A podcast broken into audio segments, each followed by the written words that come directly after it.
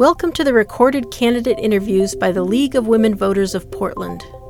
All the candidates running for this position in the primary election were invited to participate. We asked the candidates for the same office the same questions and included as many of the questions as time allowed. Hello, this is Chris Kobe with the League of Women Voters of Portland. You are watching the Video Voters Guide or listening to our podcast. We are here today to talk with candidates running in the May 17, 2022 primary election. All the candidates running for this position in the primary election were invited by the League to participate. We asked the candidates for the same office the same questions. The number of questions asked is determined by the length of a candidate's answers. In this process, we are grateful for the support of the Carol and Velma Saling Foundation the League of Women Voters of Portland Education Fund, the Weiss Foundation, and our media partner, Metro East Community Media. With me is Representative Zach Hudson, candidate for Oregon House District 49, which includes Troutdale, Fairview, Wood Village, and the northern part of Gresham. Welcome, Representative Hudson. Thank you. Great to be here. Please tell us a little about yourself and why you're running for this office.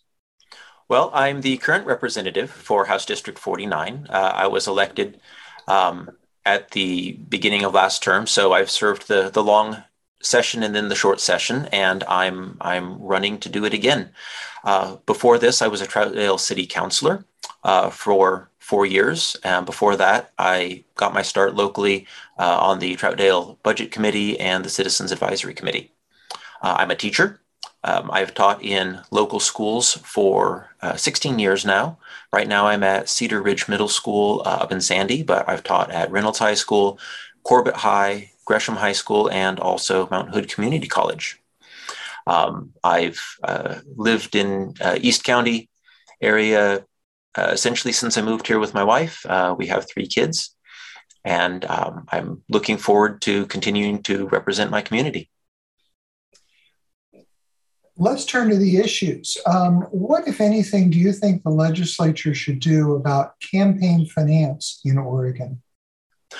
Um, I think this is going to be a priority for the 2023 session. In fact, I have uh, um, asked our caucus to make it a caucus priority to pass campaign finance reform. I think it's really important to make sure that um, everyone vo- everyone's voice gets heard, and that can't be the case when unlimited amounts of money allow some people or some corporations or organizations uh, to drown out the others. Um, there were actually three uh, campaign finance reform bills that were brought forward in 2021, and I uh, would love to see those back again. Um, I think we need to make sure that mega donors uh, like Phil Knight aren't able to uh, drown a particular race in money. Uh, I'd also like to see corporations severely limited in uh, the, their ability to contribute. Uh, but I think we can do some other things as well. Um, when it comes to campaign spending, there were a couple great bills in 2021 that we could bring back. Um, one would have prevented uh, candidates from using their campaign funds to pay their own business if they own a business. Um, another would have uh, prevented foreign nationals from donating to uh, campaigns. And so um, I think those would be important. Um, another great area for campaign finance reform would be disclosure. Um, when a flyer or a commercial um, weighs into the uh, the mix, we should know who is funding it and where that that money and those opinions came from. So I'm I'm excited to see a lot of those initiatives. Uh, I hope they go forward in 2023.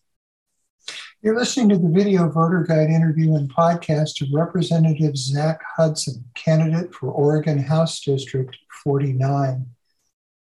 Should Oregon use an independent citizens redistricting commission and why or why not? Yes, it should, but it needs to do so very carefully. uh, and it needs to be very deliberate about how it designs a commission. Um, there have been other states that have used an independent redistricting commission, and it's not gone well at all for them. So we need to learn from their mistakes, uh, and we need to be very conscious about um, who would serve on such a commission and make sure that this commission would be representative of the diversity of uh, Oregonian voices. Um, so uh, that, that would be one important aspect of it. Um, I am interested in the, the possibility of using computer technology to, divine, uh, to design um, non partisan districts or to design districts in a nonpartisan way, because of course a computer can truly you know, remove partisan um, calculations from what it's considering. But then we have to ask, well, what is the computer actually designing for and make sure that that's in alignment with our priorities.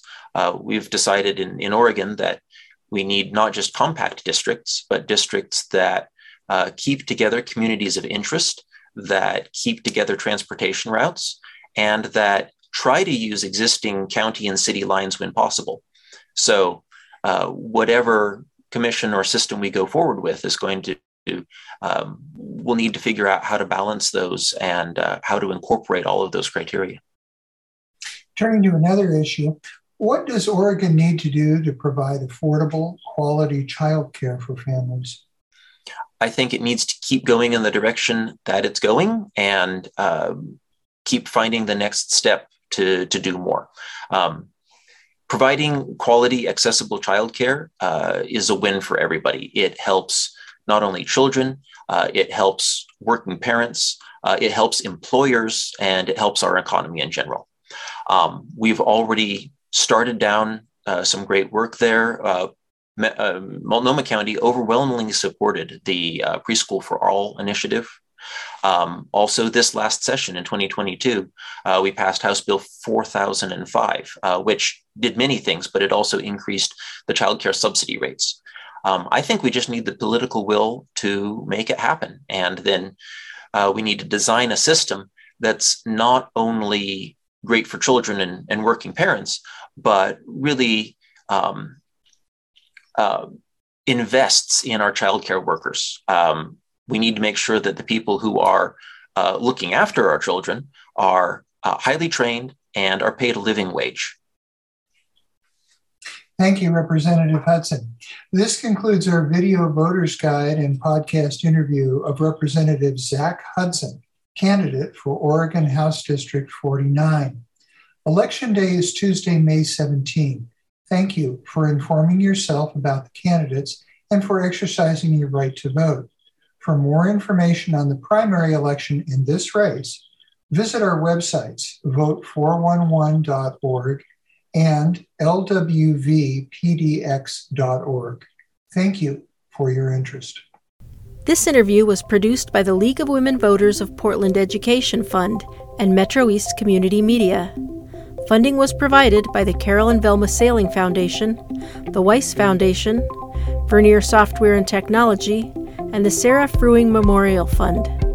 For more information on the primary election and this race, visit our websites vote411.org and lwvpdx.org. Thank you for listening and for voting. Copyright 2022 by the League of Women Voters of Portland Education Fund, licensed by Creative Commons.